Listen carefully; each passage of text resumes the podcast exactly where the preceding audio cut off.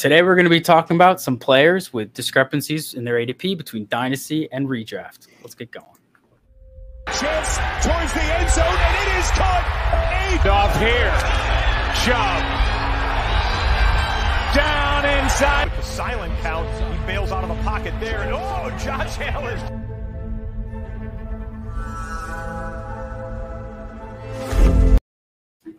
Hello, welcome back to the JWB Dynasty Digest, where we give you a consumable dynasty perspective. I'm your host, Skylar, at the FF Buffalo.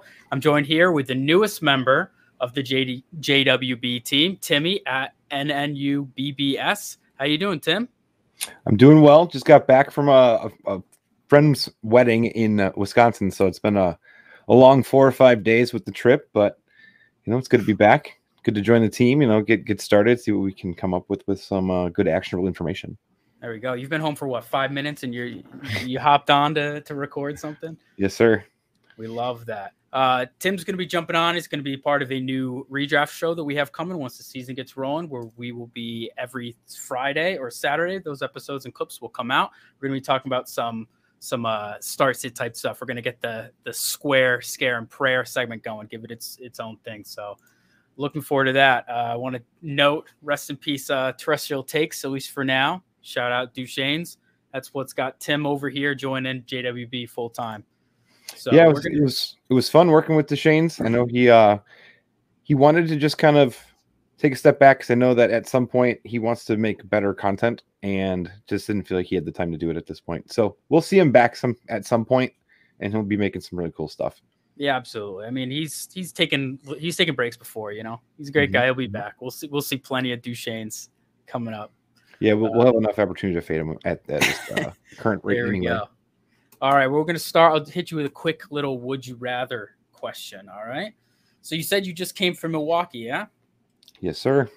All right. So I know you got a lot of roots there, and I'm gonna I'm gonna hit you with a little situation. You get to pick one of the two following situations you get either Giannis or Aaron Rodgers.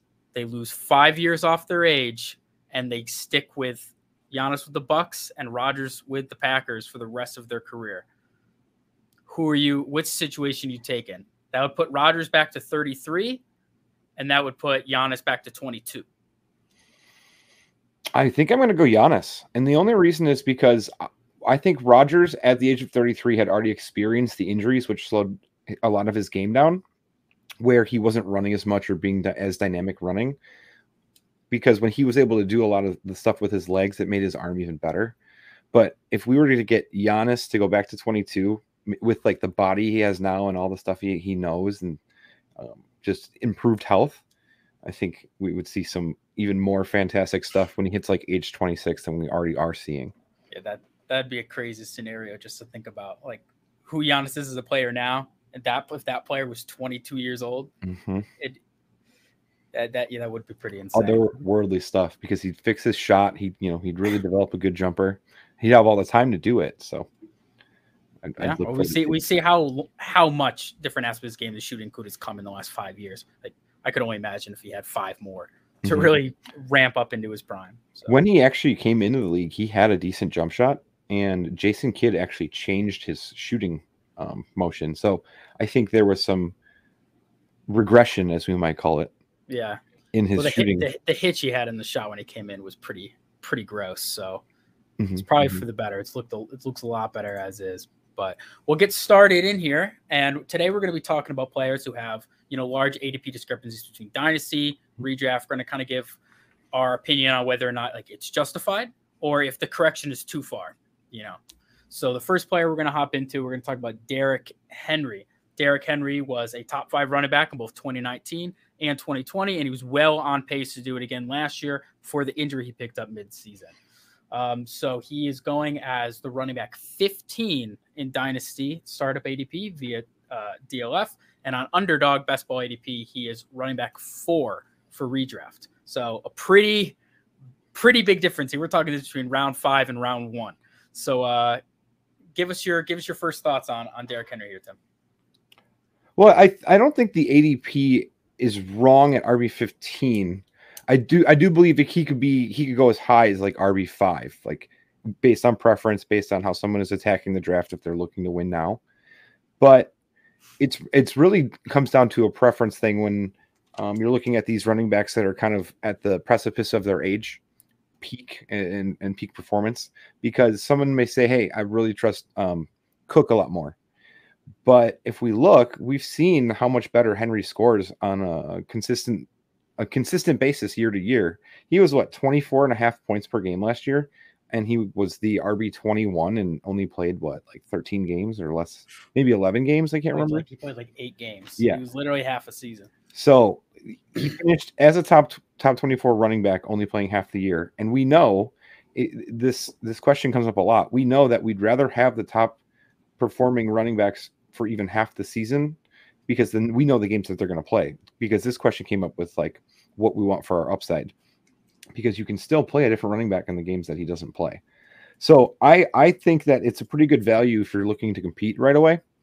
I'm a little bit iffy when it comes to older running backs just because um, I've done startups this year and I'm not as interested in the potential value fall off or the risk of falling short of winning a title in the first year when making these moves unless you are really all in even like moving picks all in to really have enough depth as well as star power to almost guarantee competition being in that top three or top two uh, uh, in the league. So I, I kind of avoid them, but I'm not avoiding them at, at value. I'm just kind of avoiding them where the rest of my team build doesn't match up with an older running back. Yeah. No, I, I completely agree. It's really tough for the guy like Derrick Henry, just given his age, the injuries coming off of of taking the leap on him in the startup because the rounds in which you're taking him that that point in the draft – you really don't know what the build of your team is yet. You don't know if you're going to be, as you said, that team gunning for the title in year one and rostering a guy like Derrick Henry. If you don't at least finish in the money, you know, get your money back depending on your league things, you know, first, second, third, it's probably not worth the investment. So it really is interesting. And I think the RB15 price tag is a little, it's a little misleading because if your if your league is pre-existing, I don't think he's going at the same I don't think he's going to go in the market for the same price as RB15 per se in the startup, just because whoever has him, they either drafted him with the intention of competing right away, or they're a team that just got you know decimated by injury, and uh, it's going to be a little harder to rip him off a team, you know, at that price tag than in the startup. So he's it, it does make sense for me the discrepancy between the two. But, you know, if I'm a team who thinks I'm near there, I'm not buying running backs at this point in the offseason anyway. But we get closer to season or we're, we're early in the season and maybe the team that had him isn't doing too well. If you can get him for, you know, excess wide receivers, the fourth, fifth wide receiver in your team, or, you know, a flex type player and you add like a second or something, if I can pick up Derrick Henry and keep my 23 first, I'm, I, I am all about kind of picking them up depending on my, you know, my team build, of course. You know, if I'm a trash roster, I'm not picking up Derrick Henry. But if I can compete, you're talking about a first round pick, you know, so it's a first round pick for you know redraft senses. Just adding that to, to your team can literally it really can skyrocket you that much. You said he was averaging 24 points per game or whatever before he got hurt. It really is you know game breaking type numbers. I think you made two really good points. I like the idea of that you can if if you're able to trade a flex in like a second form, that's upgrading a lineup massively because a lot of flexes are replaceable because of lack of depth or even just lack of consistency in their week to week performance. So if you're changing that out from uh, an 8 to 14 point per game player versus someone that's going to give you 24 on average, that's a huge jump. So without giving up a first round pick, as well as the startup versus um, an existing league, you might be able to get more of a contender tax by moving Henry versus just trading that that that startup pick spot because fifth rounders obviously there's value there, but not everyone's targeting the same player in the fifth round. Where if someone's coming at you for Henry, they are targeting that specific player. Yeah, absolutely. Well, let's see. We'll we'll move on here. We'll transition to, you know, maybe the Derrick Henry of wide receivers here. We've got we've got Mike Evans, right? This is a player who has been in the league eight years. He's finished as a wide receiver one four times, a wide receiver two four times, and his startup ADP in Dynasty is wide receiver 21, so barely a wide receiver two. And his underdog ADP is wide receiver eight. So he is going considerably higher in redraft. He will be turning 29 during the season this year. Um, you know, Mike Evans is a player I've done, I've looked a lot into over the years. He's a player that I'm always, you know, kind of picking up where I can. He's just as consistent as you like. He can get you there, whether it's through touchdowns, whether it's through ton of receptions.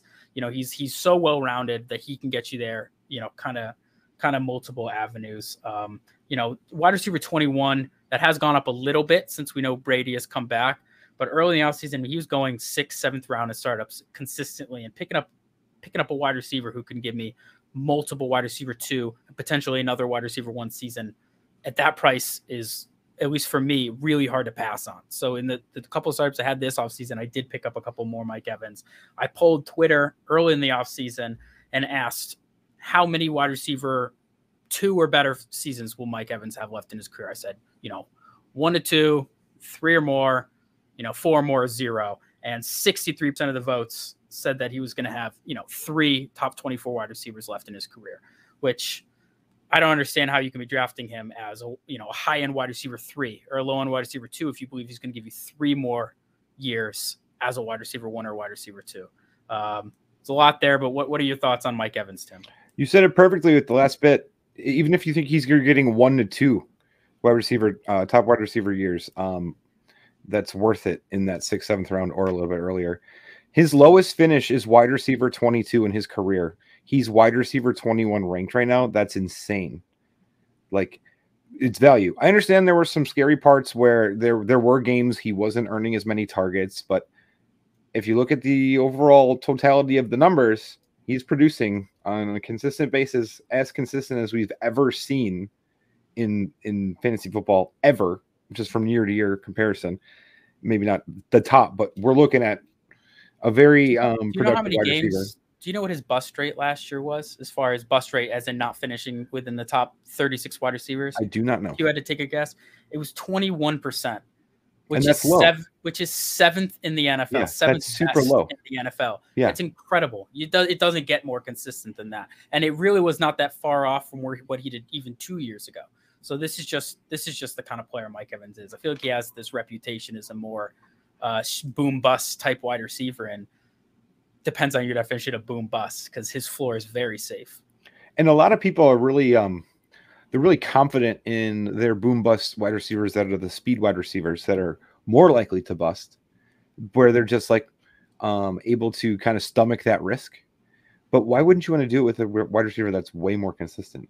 But like something else I was I was looking at when we were, when we were doing this exercise is that I'm noticing there obviously the the the interest is to build through young wide receivers right now as we're kind of churning through this year 20 uh, or 26 year old uh, running back group.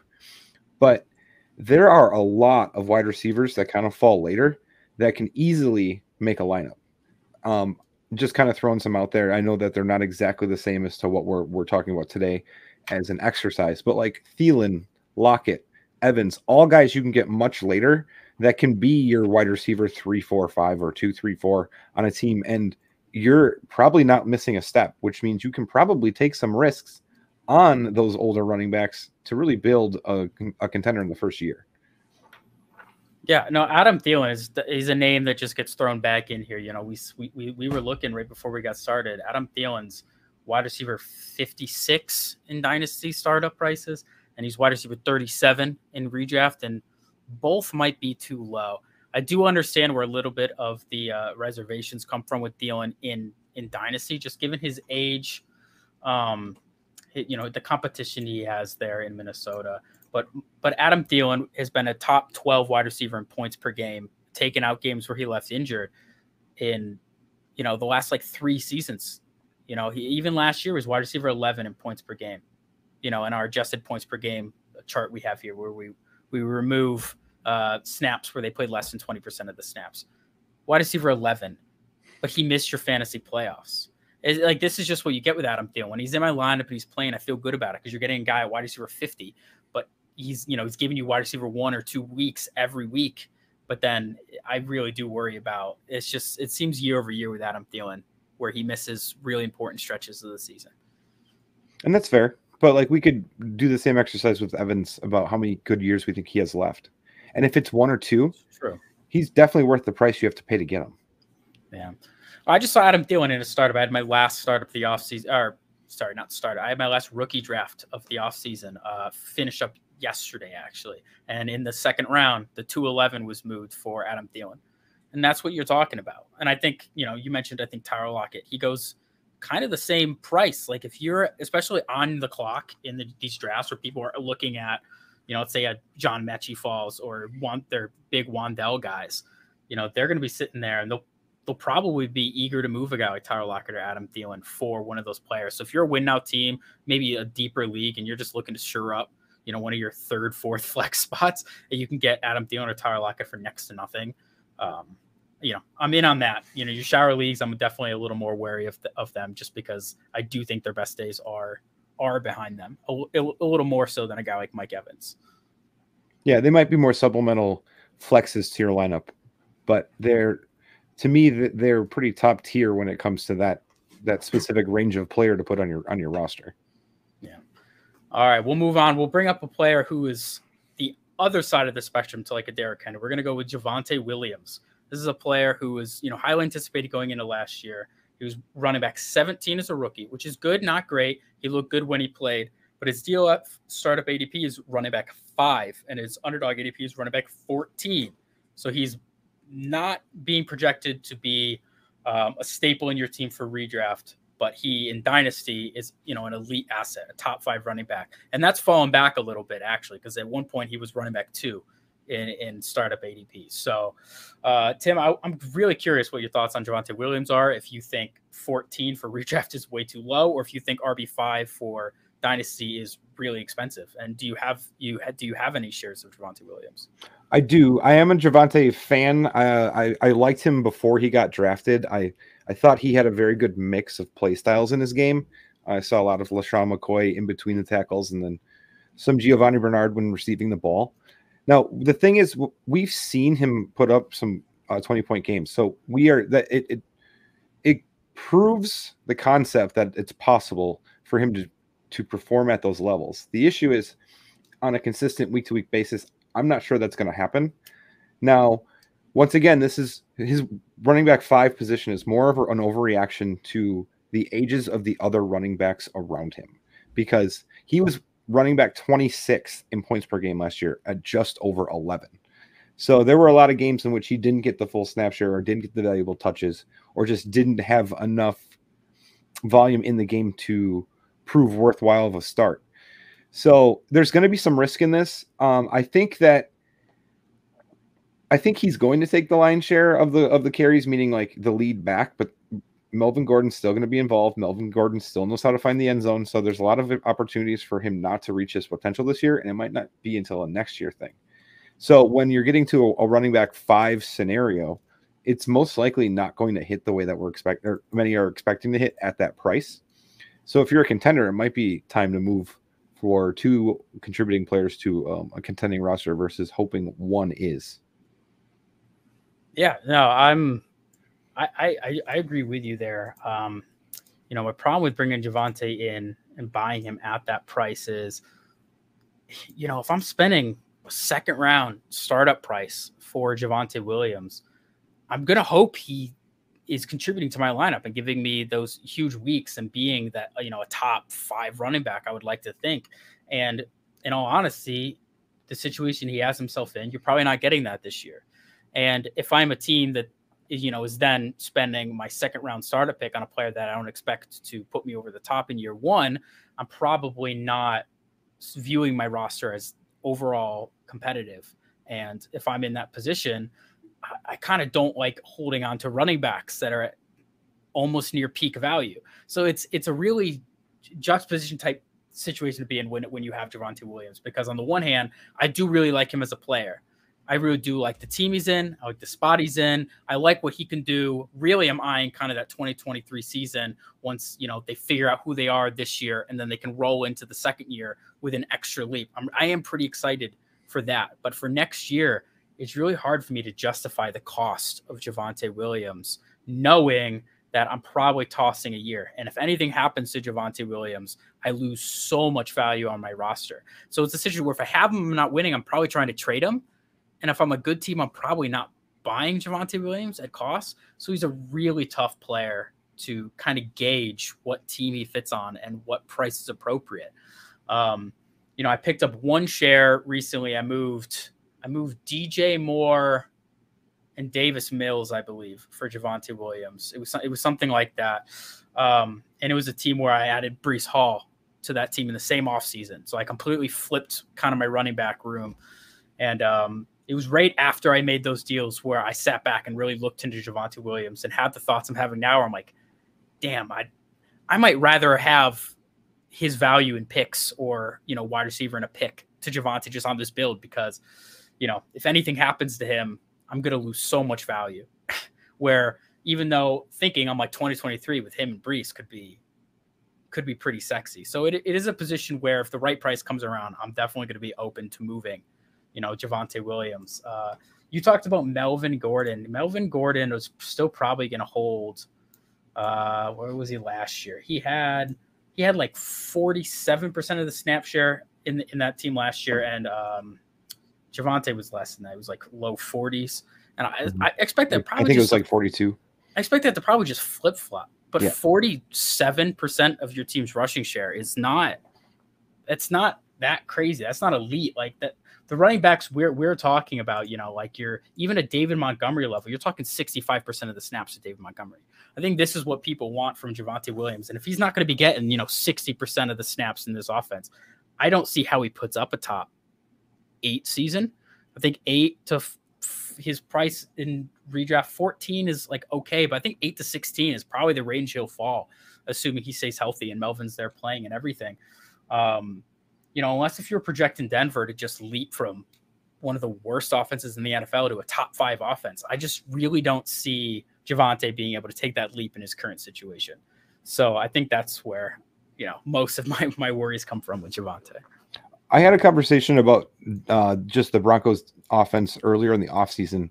And the main point that I brought up was a lot of these players that were because if if we just kind of look at what the players involved, less Wilson because he's not a, a, positional player in terms of what we are going to discuss, but like um, Melvin Gordon, Javonte, Sutton, Jeudy, Albert O, all of these players that people are expecting to have some sort of fantasy relevancy on a week to week basis, it's going to come down to touchdowns. So it's possible that Javonte does it on touchdowns, but that's not something you ever want to plan on because that's how you'll set yourself up for anticipating this X number of points and you'll get half that. And just for an example, Melvin Gordon was uh, RB 25 in points per game, just ahead of Javonte by like half a point. So neither one of them were were top two running or top 24 running backs this year or RB2s this year even. So that's something to just con- kind of consider. So I think a lot of it to where someone is reaching even a, a remote peak is going to be the need to score touchdowns. Yeah. Um, you know, it's funny off camera. I was having a little bit of a debate with uh with Wyatt uh the other day that centered kind of around this discussion we're having with Javonte Williams, where I brought up Kenneth Walker. I brought up how you know, there was this hype that built for Javonte Williams and where he went. Um, you know, trading up for him in the draft. Uh, it seems like a, a player the Broncos, you know, a good fit for the Broncos. And then he comes out and he's, you know, running back 17. And suddenly he was the running back two in startup ADP. It's like he didn't even come out and and I mean, he looked good, but he didn't even come out and go crazy his, his rookie year, and his value went through the roof. And I was kind of using that process to kind of justify where Kenneth Walker is going because we were saying how he's like he's pushing towards you know fringe RB one and starter prices, and I'm just sitting here thinking, I'm like, if he comes out, let's say he does split carries with Rashaad Penny for the whole year. Let's say their offense is you know dog water, just like Denver's kind of was. If he catches like four passes and looks good on half his touches, he could come out finish as the RB twenty and just given what you were saying earlier, which I love that you brought up, was that the age range of all these running backs, because people are kind of nervous about them tailing off an age, and there isn't that next flux of talent, a young like we had in that what the 2017 class, whatever the class with McCaffrey, Aaron Jones, Kamara, because we're still waiting for kind of that influx of new talent to come in and push all those guys out. Kenneth Walker come in, have a pretty average at best rookie season, and shoot up draft boards next year. He could be he could be a top you know five six seven running back in drafts come next year without even setting the earth on fire in his rookie season. So it's just it's just a thought I had on on Kenneth Walker and kind of justifying where his price is at um, in drafts currently. 100% agree. And there's something that I'm noticing too is there used to be kind of more steadfast rules, not not rules, but like unwritten rules about how certain certain ways in which you play the game, even like trading future picks, you you downgrade them around in terms of value, which really doesn't happen anymore unless we're talking like the 23 class, and that's just an anomaly. That's not even something that you can really use as actionable information moving forward. But when it comes to the fantasy community being agile, they are, but they're almost too agile in certain situations, such as when it comes to fading all these running backs, because you're saying, well, maybe um, Walker can be a, a low end one, but we're not, we're not, I, in my opinion, I'm not fading like the 12 guys after the top four running backs that are all 26 to 30 not being able to hit that that number again because I think they that they will or I think, I think it's possible that the uh, and likely that most of them will, I should say. Where then, even if Walker has a good season, he might hit RB seventeen, kind of like Javonte, which it still may do the same thing you're, you're saying. But mm-hmm. there's so many people that aren't accounting for the fact that these running backs aren't dead; they're just older, and they're not being replaced. So um, that's something that we have to pay attention to, as well as like the way that this draft came out this year and how deep it was. That like there were still players that people were interested in in the fourth and maybe fifth rounds or, or free agency immediately after the draft, where there always will be free agents people are interested in. I think there's going to be too much of a lean towards later picks or trying to collect every pick in every round next year, like like um, as was possible this year because of the total number of players available. That there's going to be way too much of a shift that way too. So I think there's going to be a couple overcorrections that will be profitable for those that are able to anticipate and act uh, accordingly and in the time, the right and timely manner. Yeah, no, I agree. And you know, and a note on those running backs for aging out, like we were talking with Derrick Henry, you know, if the price is right, and I like holding on to my 23 first, but if you can find a way to pick up, you know, Dalvin Cook, Alvin Kamara, without moving a first, you know, a flex in a second, something in a team that doesn't think that they're going to be competitive, I'm kind of all for it. Like early in the offseason, I I assumed I was going to do what I do every year. I'm like, I'm going to trade Dalvin Cook and Alvin Kamara for a young running back and a first, or a young running back and a first plus. Like like you do every other year. It's always kind of goes. And, you know, the community's become a lot more savvy, a lot more privy to That's what everyone wants to do. No one's going to give that to you. And it's almost gone so far in that direction of people already being keen on the 23 class where those players are just kind of a screaming value. You can just pick them up for, you know, the prices we're saying a flex in a second almost routinely, uh, you know, depending on your league. And what those players offer to your lineup, you know, week to week is you know a, worth a lot more than that price tag. I think there's a line of demarcation when it comes to running backs. And to me, it's the capability of someone to put up 20 or more points. And I think it's a lot more limited of a pool than we want to admit. And what what, is, what ends up happening is that there is that group that is of the older sense where there's a much higher percentage of those guys that are capable of doing that than almost any of the running backs coming in. And so, if, like you said, if you're able to get them for less than a first or even just less than market, and you're not giving up players that are actually impacting your lineup, like for example, you know, Javonte put up less than 12. To me, that almost that reminds me of like a Damien Harris season where you're hoping for 60, 60 yards or three receptions for 30 yards and a touchdown or whatever to get to around 12 points, which is totally replaceable in a lot of situations. And that's why you want to go for the guys or make deals to go for the guys that can give you that 20 point threshold because there's not that many that can do it. No, hundred percent.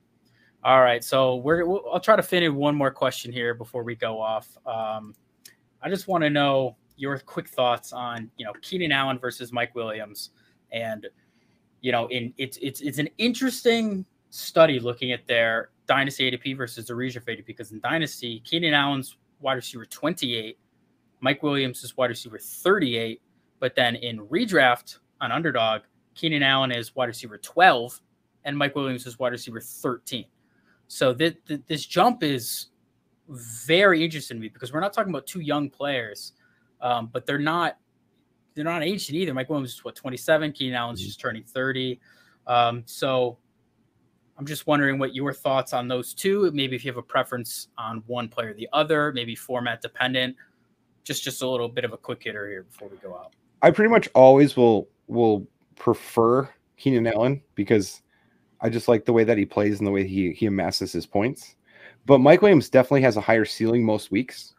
And if you're looking at a guy that's a wide receiver 38, and he was just what uh, I'm trying to think, he was like wide receiver nine in standard, and I think like wow, something like, that in total finish. We had him as wide receiver 18 in points per game. So uh, yeah, so you're looking at a 20 spot increase. So I think a lot of it comes down to is what is your perceived expectation of his performance next year. I think it only I don't say it only gets better, but it only gets better with Herbert, where you can have more faith that the week to week could be more consistent, but are the ceilings the same? But I don't think either one of them is a bad move. I think it really just depends on what the opportunity cost is to acquire, as well as the players or capital you're giving up. Because if you're giving up a player that kind of does the same thing, as well as more capital, I'm going to lean towards keeping the extra capital because then I could supplement my lineup with another player to use that capital on someone else, like a Thielen. But if I'm looking at it just in a vacuum, I never have an issue having Mike Williams on my roster. I don't like his inconsistency, but I do recognize the ceiling. Yeah, no, I, I, I agree. I mean, those price tags, I'm I'm definitely interested. It, it is tougher in the redraft with their that's a very high wide receiver 12 and 13 price very tag high. very high. Um, if any of those fell back closer to 20, I'd be interested in, in either one of them. But for Dynasty, I'm, I'm kind of in on both of their prices. Like Keenan Allen, that's it's five or six spots lower than I probably have him. Mike Williams is 38 is very appropriate. Like I have him ranked way lower than where he'll probably finish, but that's just on the back of his his extensive injury history. But he really, when he's out there, he's a player who can get it kind of like we said with Mike Evans, where he can get it in different ways. He can he can go there and you know catch catch 100 balls, but he can go out there and catch 50 balls, but somehow end up with 10 touchdowns. Like he's he's a type of player who can do it multiple different ways, um, and he'll probably outperform that ADP for sure. Um, it's kind of so the same with like taking riskier players or players that are more uh, take the top off the defense or you know inconsistent week to week. Is that you kind of just have to embrace that variance and, and embrace some of the risk tolerance that you need as someone that's just going to go and trying to compete versus you're building a consistent lineup that might not ever have any sort of ceiling to beat other teams. Yeah. And it's interesting because I think in existing leagues, I don't know if their trade value is that is 10 spots wide receiver different. I think if you were trying to use Mike Williams in trade bait, he'd probably be viewed at very similar to Keenan Allen. If not in some situations, he might be viewed even more because he's he is a couple years younger.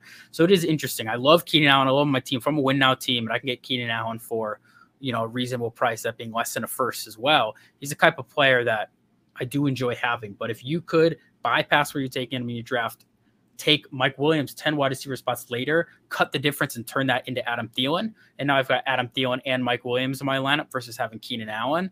I'm all about approaching it that way instead. So I think that's probably going to about wrap it up. we went a little longer than normal, uh, but this this was kind of last minute. I really appreciate appreciate you coming on, Tim. Uh, this is your opportunity if you'd like to plug anything or just let us know what's going on in your life or uh, well, I'm I'm now with the JWB boys, so um, I'm gonna have to plug plug the boys and uh, just kind of push that we are gonna have a lot of content coming out this year, and it's gonna be varied and it's gonna have a lot of different information for each uh, each aspect of fantasy football, and then that way, anyone that has a need or has a question will probably get answered at some point. Yeah, no, I'm excited. We're gonna have content coming out every single day between all the different formats for fantasy football once the season gets rolling. So I'm pretty excited. Um, if you had, do have those questions, please, you're going to see in the bio, you're going to see the Discord link. We're getting that going. It's been moving. We're trying to make sure there's discussions going on every single day. So if you jump in, you have questions, trust me, they'll get answered. They'll get answered almost immediately. It, it really is a good space to come in and ask for redraft doesn't matter how early it is or dynasty. You can find all of our stuff on our website or Twitter's at JWB underscore FF. I am the FF Buffalo on Twitter, and Tim is Nubs NNUBBS. You'll see it on the screen. So if you could uh, go on, check out all our stuff. This is the guy I follow. Check out everyone else on the team. You know, subscribe, like. We're just under 300 subscribers, so really appreciate everyone who's been here. And uh, you know, share with your friends in your leagues. Let us know. what we can do better. Take it easy.